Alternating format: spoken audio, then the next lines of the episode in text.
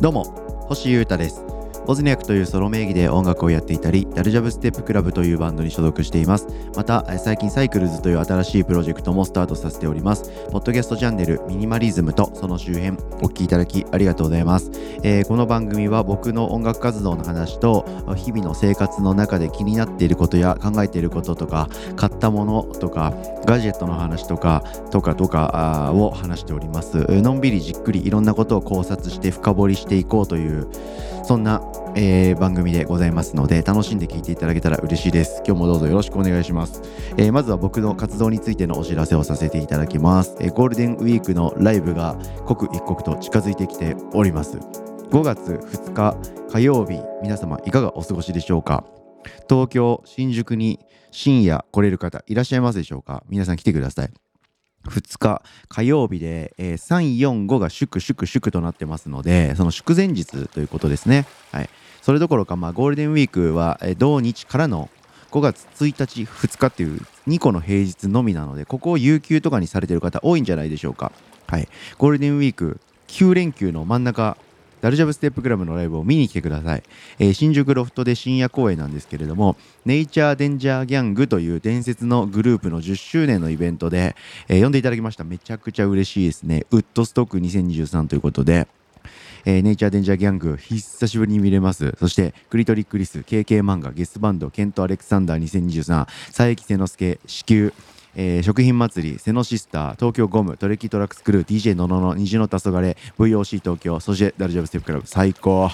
なんじゃこのメンツ、もう二度とないと思いますよ。もう伝説の日になると思いますので、皆様、全国から遠征して遊びに来てください。はい、こういうイベント呼んでもらえるのめちゃくちゃ嬉しい。ダルジャブ春の陣やっていくぞということでお待ちしております。よろしくお願いいたします。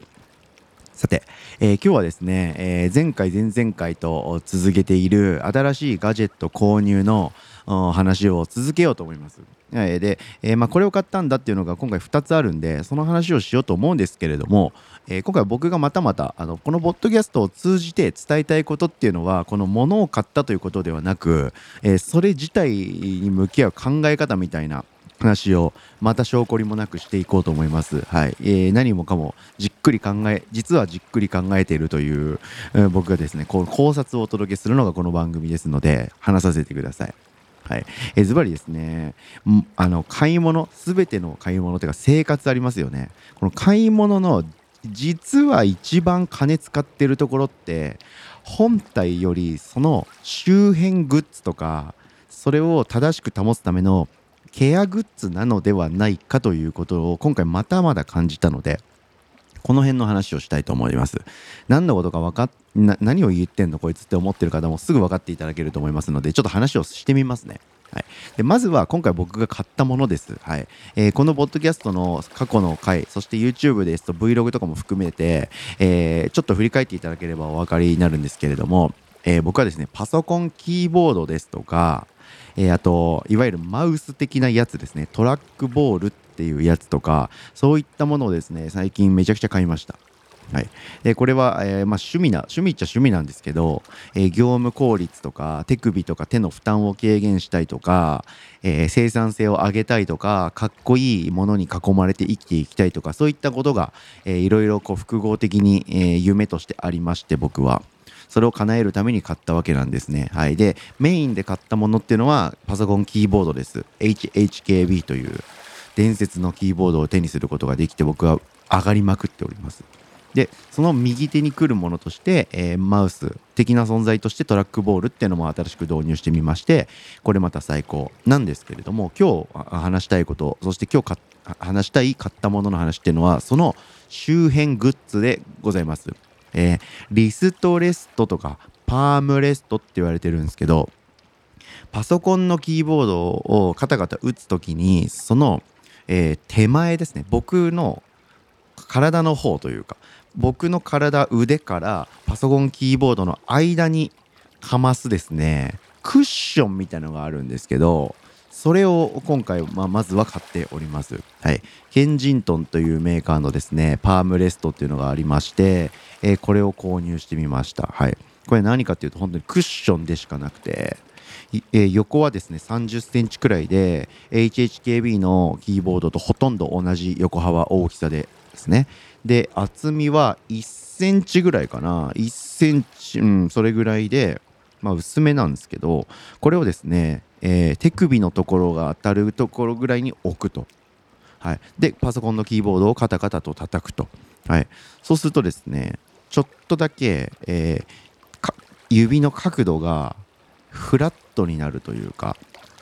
平面に近づくっていうので、えー、疲れが軽減されるらしいんですよね、はい、まずこれを買いました。はい、あとは、えー、これはちょっと趣味っていうか癖なんですけどトラックボールっていうのを買いましてこれロジクールの僕は L5M575 っていうトラックボールみたいなやつを買ったんですけどマウスみたいないわゆるね皆さんがマウスとして、えー、想像する役割を果たす機材ってありますよね。あれのもうなんかちょっと別軸みたいなやつでトラックボールという世界がありまして、えー、そのトラックボールは L5M5575 っていうのを買ったんですよ。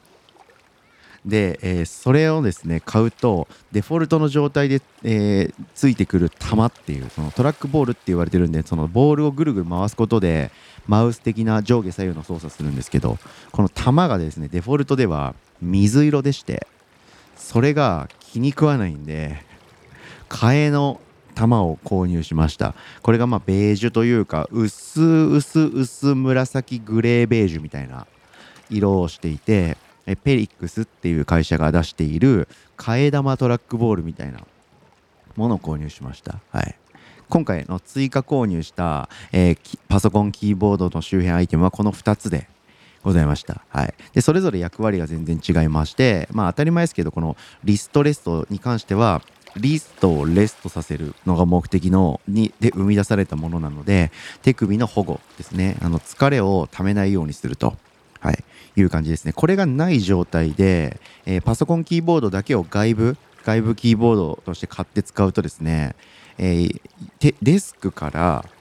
え、キーボードをカタカタ叩くときに指だけてか手のひら指だけが、えー、結構上に向くフォームになるんですよね。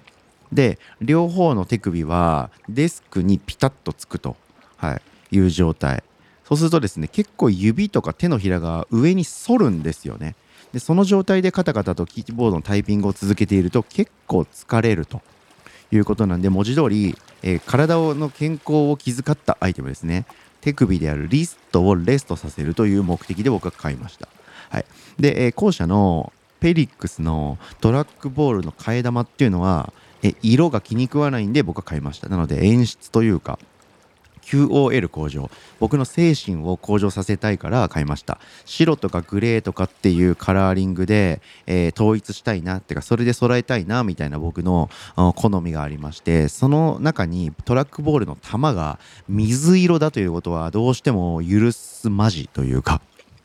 許せない状態でした。はい、がこのロジクールの L5 M575 はもともと水色のものしかないと。で真っ白いトラックボールっていうその機材全体が真っ白っていうものはあんまりこのガジェット界には存在しなくて結構いいなと思ったんでそれを買って、えー、その替え玉も買ってと整えたということです。はい、で今回こういうことで、えー、キーボードとかマウスじゃないその周辺アイテムとか、えー、を買ったわけですけどこれって何にでも当てはまるなと思っております僕は。うん、なんか物を減らせば減らすだけ幸せって僕最初思ってたんですよ。それがミニマリズムだって思ってたんですよ。なんで僕はミニマリストだから物はもう極限まで減らすんだと思ってたんですけど、まあ、いろんなことがありましてそういうわけでもないぞと。はい、なので僕はまあ物質を減らせば全て幸せの次のミニマリズムを追い求めた暮らしをしているという感じなんですよね。うん、っていうよりは考え事とかえ、ストレスとか悩みを減らすためにものを導入していこうという気持ちになってます。あとやっぱり僕の仕事とか活動にはその道具が結構必要なのでその道具は道具でちゃんと手に入れて使いこなしてその上でより、えー、いいものを少ないダメージで生み出すっていうことに僕は執着してだからそれを考えるのが楽しくて生きているっていう感じなんですね。その中でやっぱりこういう周辺グッズですねこのペリックスの替え玉みたいな、はい、このトラックボールの玉の色を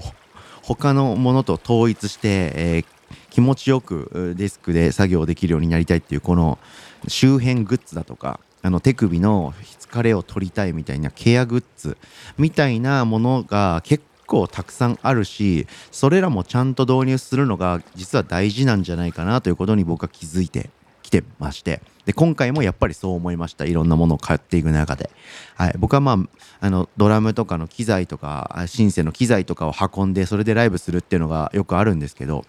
昔はその機材をですね、まあ、専用のグあのケースとかに入れずにタオルとかパーカーとかで包んでそれで普段僕がプライベートとかで日常的使うバッグの中にぶち込んで